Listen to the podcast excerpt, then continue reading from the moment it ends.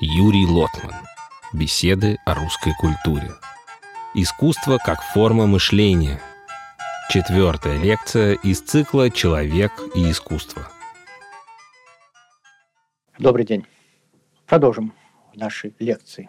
В прошлый раз мы говорили о том, что искусство, воссоздавая образы жизни, дает нам несколько иное знание, чем то, которое дает наука, и знание столь же необходимое.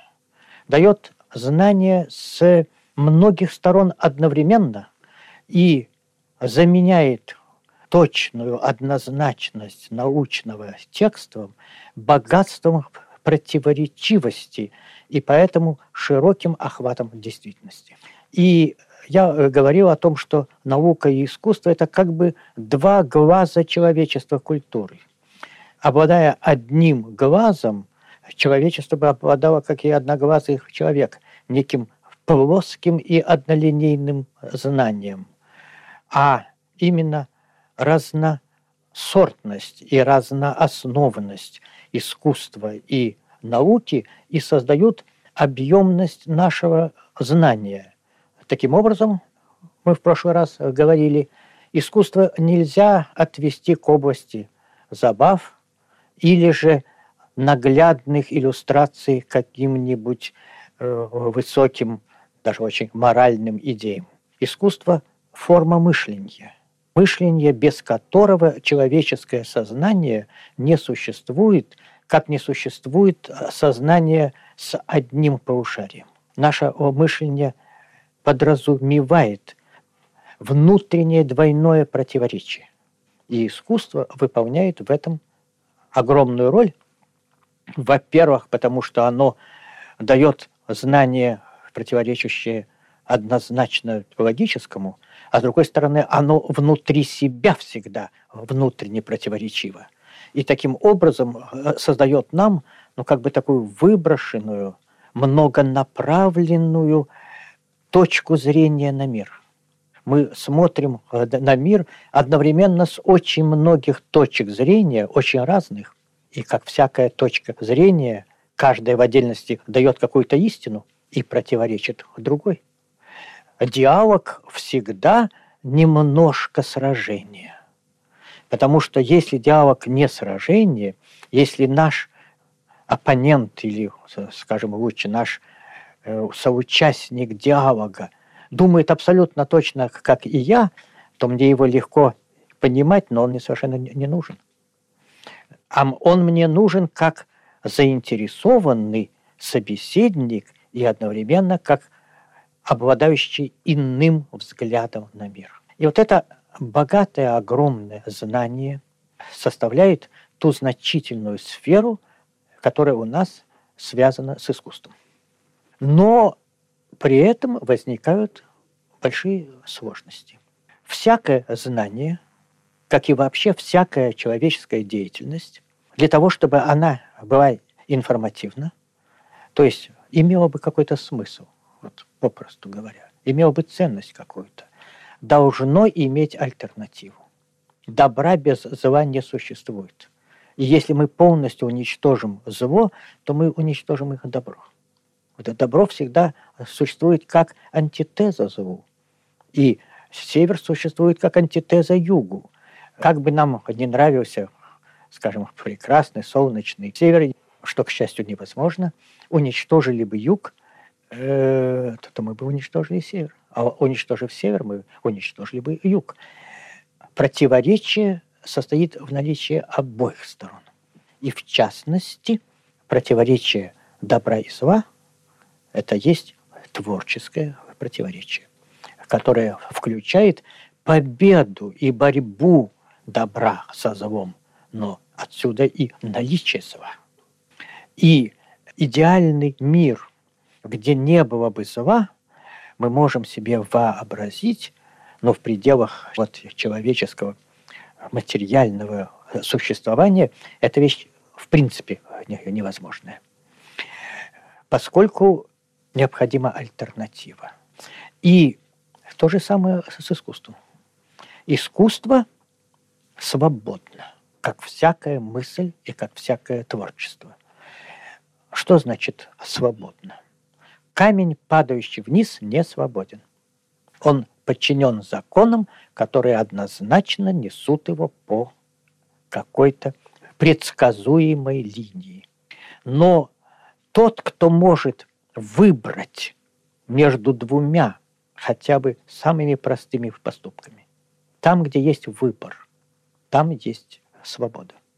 Свобода связана с выбором, причем выбором непредсказуемым. Понимаете, если мы можем высчитать, что это вот состояние перейдет в другое с такой-то вот вероятностью, то это будет вероятность ограничения свободы. Поэтому жизнь и не только человеческое сознание теперь, особенно после исследований замечательного ученого физика Пригожина, бельгийско-американского физика русского происхождения, э, после исследований Пригожина мы можем э, говорить о принципиальной непредсказуемости движения происходящего в мире в определенные моменты. И моменты предсказуемого меняются взрывами, результат которых непредсказуем. Особенно это важно для человеческой истории, где вторжение сознания резко увеличивает степень свободы, то есть непредсказуемости. Таким образом, там, где мы имеем добро, мы обязательно будем иметь опасность. Потому что добро есть выбор. И искусство в этом смысле, одно из высших творческих начал, таит в себе опасность. Ну, как вы помните, известная библейская легенда об Адаме тоже связана с этим. Он получил выбор, которого у него не было. И получив выбор, он получил возможность преступления, возможность э, греха. И э, таким образом сфера искусства связана с этими вопросами и связана очень интересно. Человек, как мыслящее существо, конечно, не только человек, но мы сейчас о человеке говорим, обладает выбором. Но степень выбора, количество выбора резко повышается, когда человек вступает в сферу искусства. Искусство обладает совершенно чарующими свойствами, которые настолько важны, что без них не может быть сознания. Жизнь, например, не дает нам возможности вернуться назад и сказать, что этот поступок я переиграю. Жизнь все время отнимает у нас возможности. Человек начинает жизнь с огромным выбором путей, и постепенно этот выбор исчерпывает. И его возможности выбора уменьшаются. А раз уменьшаются возможности выбора, уменьшается информация. Чем дальше человек прожил, тем легче предсказывать, что с ним будет дальше. Искусство как бы позволяет вернуться в тот момент, когда выбор еще не сделан. И ставит нас в положение обладающего свободой выбора. Между прочим, поэтому искусство обладает высочайшей нравственной силой. Нравственную силу искусства часто понимают очень поверхностно. И об этом сейчас мы и поговорим. Обычное представление такое. Человек прочитал хорошую книгу и стал хорошим. Человек прочитал книгу, где герой поступал плохо, и он стал делать плохо. Отсюда мы говорим, эти книги детям не давайте, они опасны. И вообще плохие книги лучше э, не читать. Это приблизительно то же самое, что не делать людям прививок. Или же не э, говорить, не знаете, что такое плохие поступки, а то вы начнете их делать. Незнание никого никогда не спасает. Сила искусства в другом, что оно – дает нам выбор там, где жизнь выбора э, не дает. И поэтому мы можем получить выбор, полученный в сфере искусства, в область жизни, перенеся ее. Точно так же, как мы делаем с прививками. И э, поэтому возникает очень серьезный вопрос. который всегда останавливал моралиста и останавливал с основанием. Что искусству позволено, а что нет. Искусство не учебная книга. И никогда не было каким-то практикумом по морали. Мы говорим, что современное искусство очень опасно, там очень много пороков. Возьмемте Шекспира.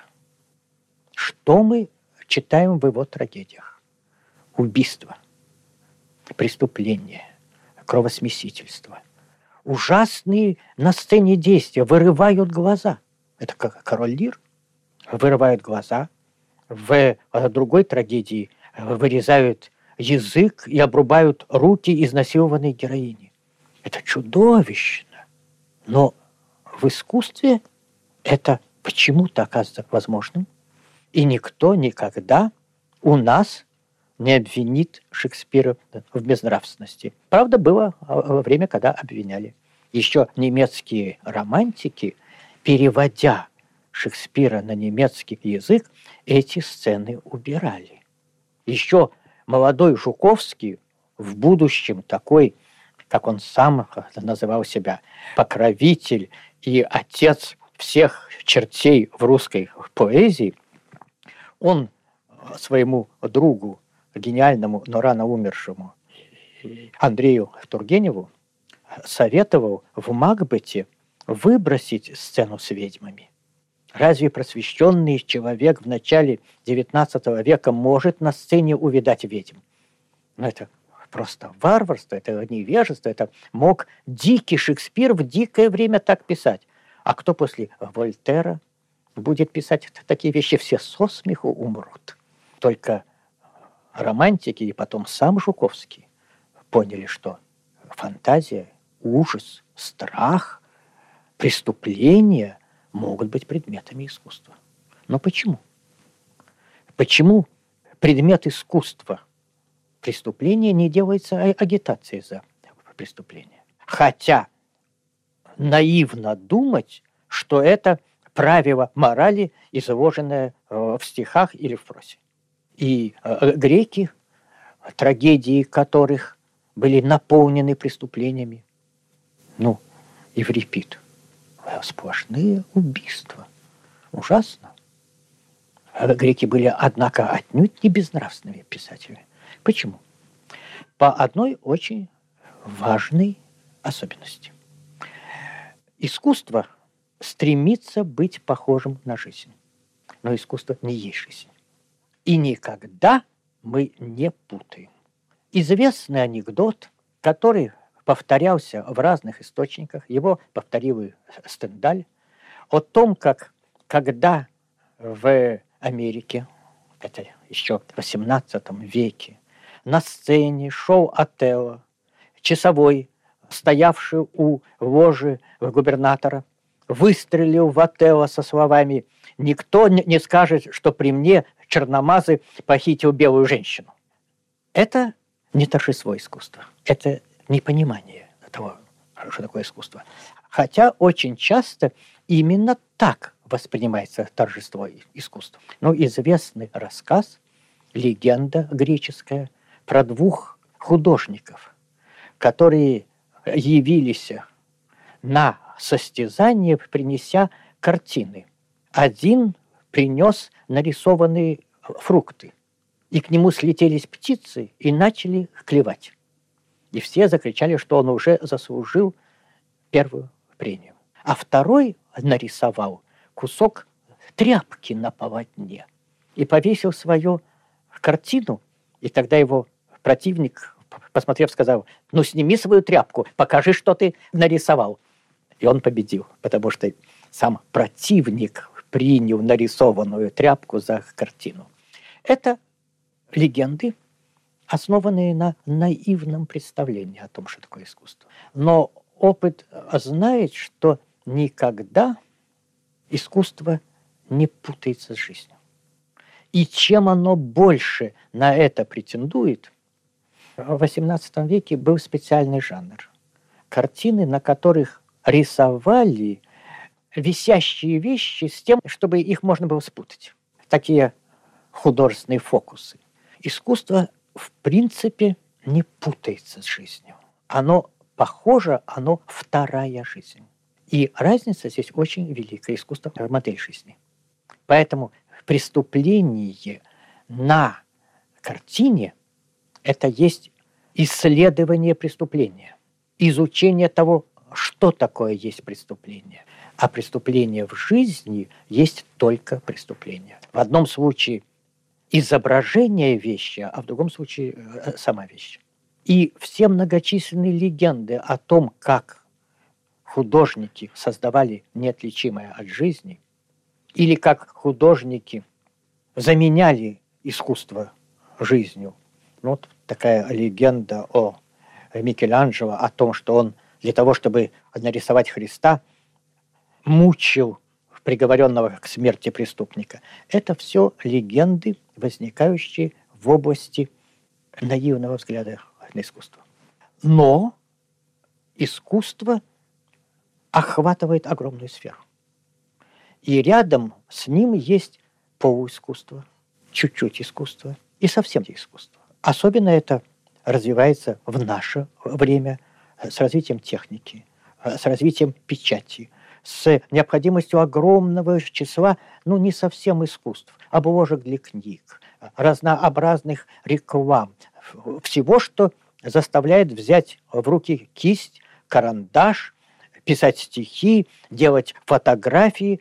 Ведь как трудно отделить художественную фотографию от нехудожественной. Вот это огромная сфера, которая как бы перетекает из искусства в неискусство и играет роль. Оно как бы похоже на искусство. Вот фотографии.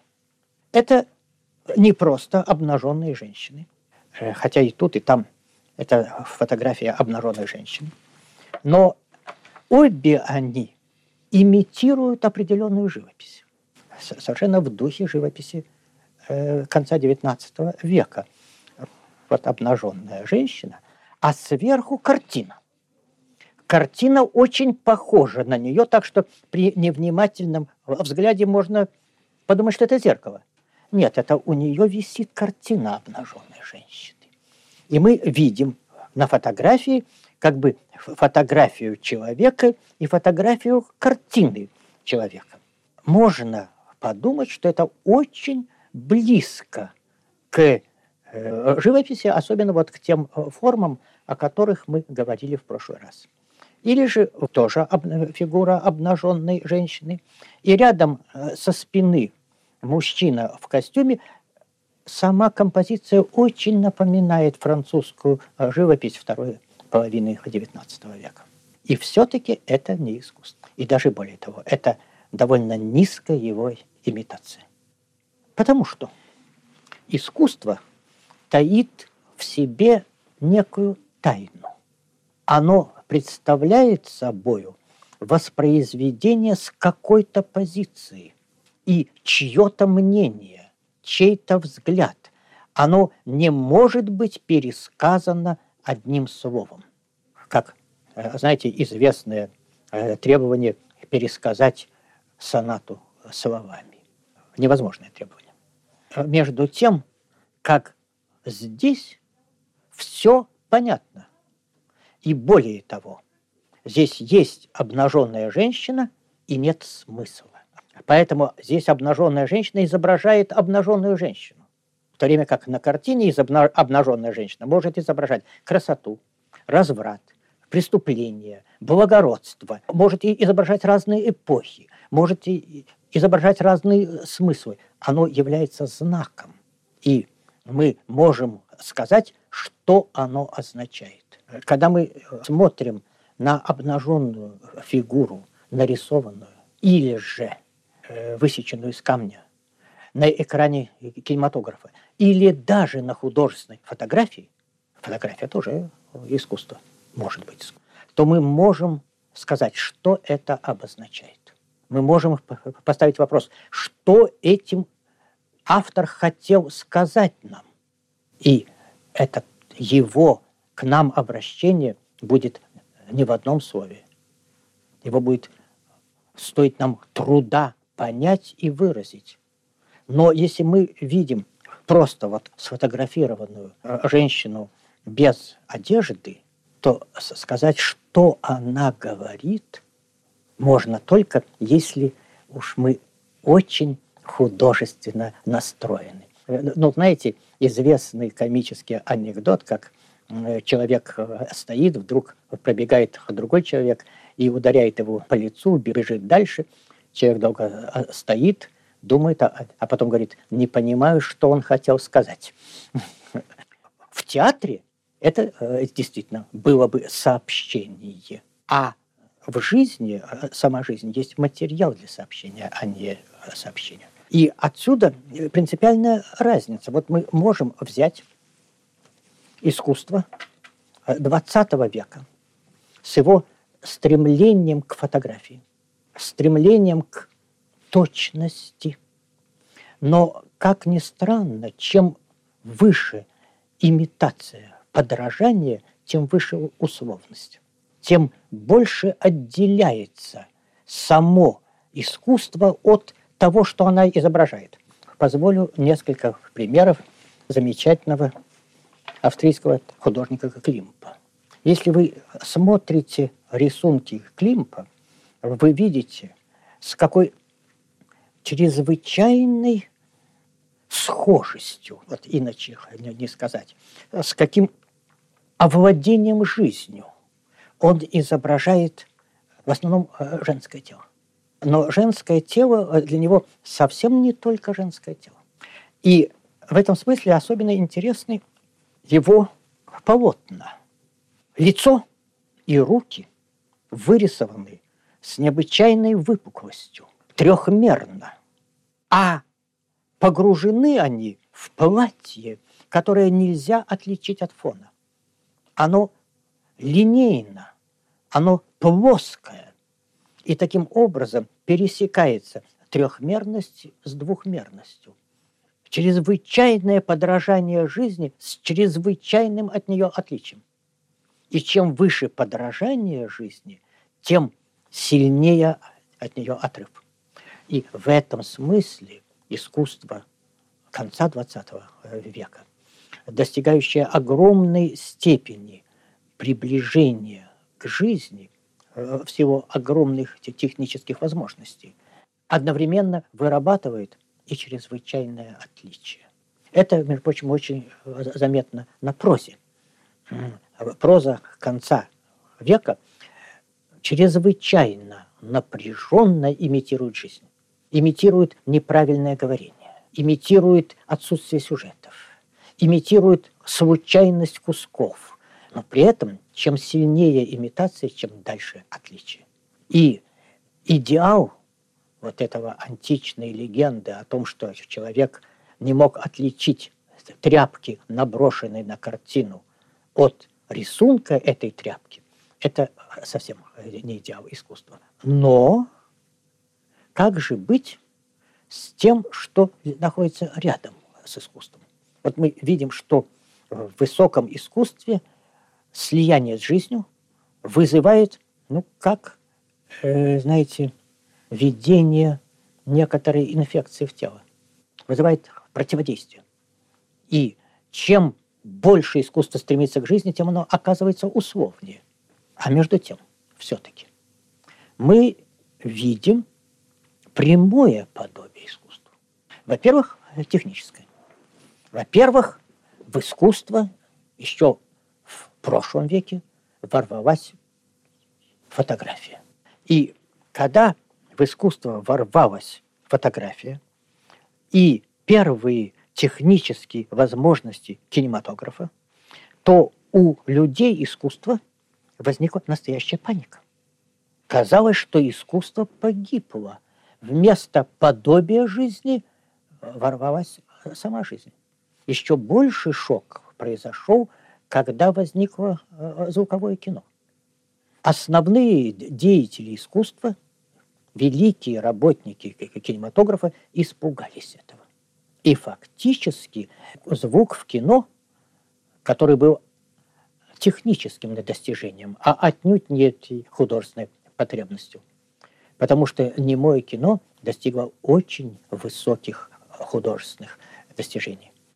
И звук в кино был воспринят враждебно. В частности, такими великими людьми, как Чарли Чаплин, который полагал, что звуковое кино погубит кинематограф. И он в этом смысле пошел очень э, смело. Свои первые звуковые фильмы он сделал как антизвуковые. То есть, э, например, он давал своим актерам речь на несуществующем языке. А они пиликали, бормотали, квакали. Они говорили, но на языках, которых нету. И только очень постепенно Чаплин освоил язык как художественное средство. То же самое происходило и в России, в Советском Союзе, где группа очень талантливых кинематографистов во главе с Эйзенштейном встала перед этим вопросом, не прячась от него, и сделали очень смелый выход. Искусство кинематографа допускает звук. Но этот звук не должен быть реальным э, звуком. То есть, если шаги даются звуком, то звук надо дать до или после того, как э, шаги э, на экране. Ни в коем случае не вместе. Если речь дается словами, она должна не совпадать с губами. То есть она должна быть сдвинута. Ибо сдвиг в искусстве создает новый мир. А искусство всегда не кусочек органического старого мира, а создание его. Но эти страхи были побеждены. Мы получили э, звуковой кинематограф, который, конечно, переделал весь кинематограф. И, между прочим, это была не только прогрессивная переделка. Кинематограф перенес звук как тяжелую болезнь, от которой он вынес выгоды и потери. Но каждый раз в приближении к жизни есть болезнь. Жизнь мало технически внести, и это надо художественно освоить. Ну вот до сих пор мы не освоили э, кинематографа, который бы давал бы одновременно на несколько экранов несколько разных э, лент. Технически возможно. Искусство на этом уровне пока не возникло. Каждое новое открытие для искусства – болезнь роста. Это надо преодолеть и получить. Но это обогащает и ставит новые задачи, трудные. Таким образом, искусство каждый раз движется какой-то, ну, как, знаете, легенду о божественной птице, фениксе, которая сгорает и в собственном огне воскресает заново. Но рядом с искусством живут другие формы деятельности, которые используют искусство, а искусством могут быть, а может нет. Реклама. Разнообразные виды около искусства. Ну, трудно сказать, что такое не искусство. Весь 20 век нас научил быть осторожными в этом. Когда-то в XIX веке никто бы никогда не стал делать музей детских игрушек. Или же искусство э, народных картинок, неуклюжих, как тогда говорили, неумелых. Это казалось плохой живописью. Сейчас у нас сфера искусства раздвинулась. Я еще помню поколение, когда кинематограф искусством не считался. И культурные люди в кинематограф ну, ходили, конечно, но это не было принято признаваться. Культурные люди ходят в оперу, культурные люди ходят в филармонию, ну, иногда позволяют себе пойти в оперету, но в этом не очень признаются, а уж в кино, или как тогда говорили, киношку, культурные люди не ходят. В общем, Блок начал ходить в кино после революции, когда он осваивал демократический образ жизни, когда он э, впервые перестал ездить на извозчике и зашел в трамвай и был поражен, это был для него новый мир, и он писал, что как только войду в трамвай, надену кепку, так хочется толкаться. Совершенно другое поведение. И кинематограф был другое поведение. он вошел в искусство. Значит, происходит очень любопытная вещь. С одной стороны, все время искусство как бы застывает и превращается в какую-то прикладную технику. Уходит из э, сферы искусства, э, превращается, даже если оно не только от жанра, это все плохое искусство. Оно имитирует хорошее. Вот эти кучи плохих кинофильмов, кучи неудачных постановок. Неважно, они могут имитировать искусство прогрессивное или реакционные. Искусство, заказанное сверху или заказанное снизу или сбоку. Но они имитации, они разрастаются. Они имеют двойную судьбу. Отчасти они не вредны. Точно так же, как не вредно, ну, азбуки всякие, учебники, они понятны для тех, но ведь не, не всем же можно сразу слушать сложную симфоническую музыку. Это полезно, но это и опасно. Одновременно они учат дурному вкусу. Они подсовывают вместо подлинного искусства имитации. А имитации усваиваются легче, они понятнее. А искусство непонятно и поэтому оскорбительно. Поэтому массовое распространение искусства, а еще не так давно мы считали, что искусство и меряется тем, насколько оно массовое. Вот массовость искусства э, всегда опасна. Но с другой стороны, откуда же берется новое высокое искусство? Оно ведь не вырастает из старого высокого искусства. Старое высокое искусство, как ну, еще в XVIII веке один мыслитель говорил, вчерашней пищи не живы. И искусство как ни странно, выбрасываясь в пошлость, в дешевку, в неискусство, в имитацию, в то, что портит вкус. Вдруг неожиданно оттуда начинает расти. Помните, как писала Ахматова? Когда бы вы знали, из какого ссора растут стихи, не ведая стыда. Вот искусство редко вырастает из рафинированной, хорошего вкуса, обработанной формы искусства. Оно растет из ссор. И так вдруг неожиданно вырос кинематограф, который из довольно низменного развлечения стал искусством номер один нашего века. Сейчас он, кажется, потерял это место.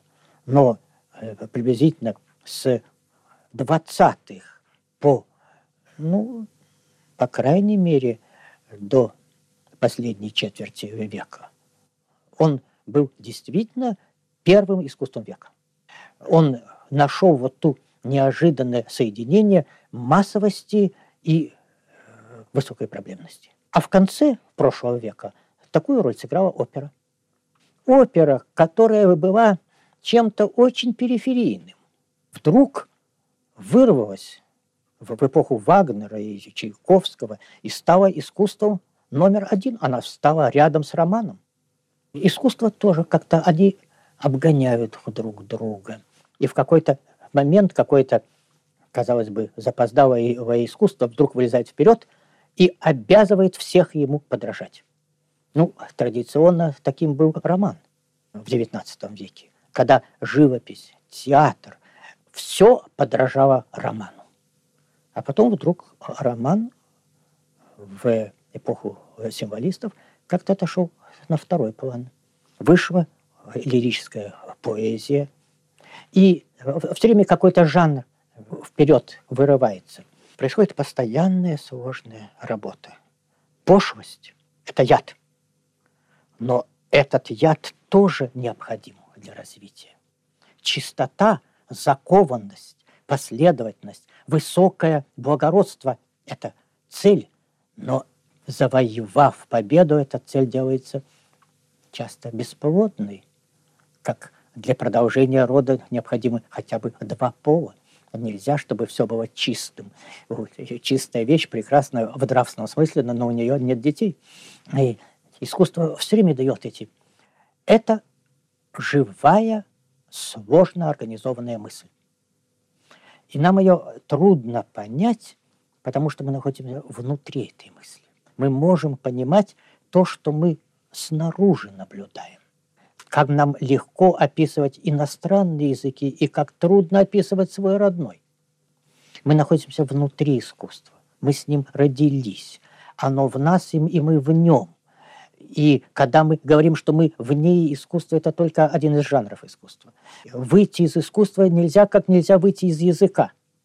Даже когда мы молчим, мы молчим на каком-то языке. И поэтому искусство – это мы. Оно в нас проницает, оно, конечно, больно. Так и мы больны. Особенно в, в наш век. Мы больны, и мы жалуемся, что у нас больное искусство. Как, знаете, в поговорку «не пеняй на зеркало, коли рожа крива». Но искусство обладает способностью заново оживать. И это вселяет и нам надежду. И этой надеждой я хотел бы закончить лекцию, поблагодарив вас за внимание и терпение. Мы благодарим эстонское национальное телерадиовещание за предоставленные записи лекций Юрия Лотмана.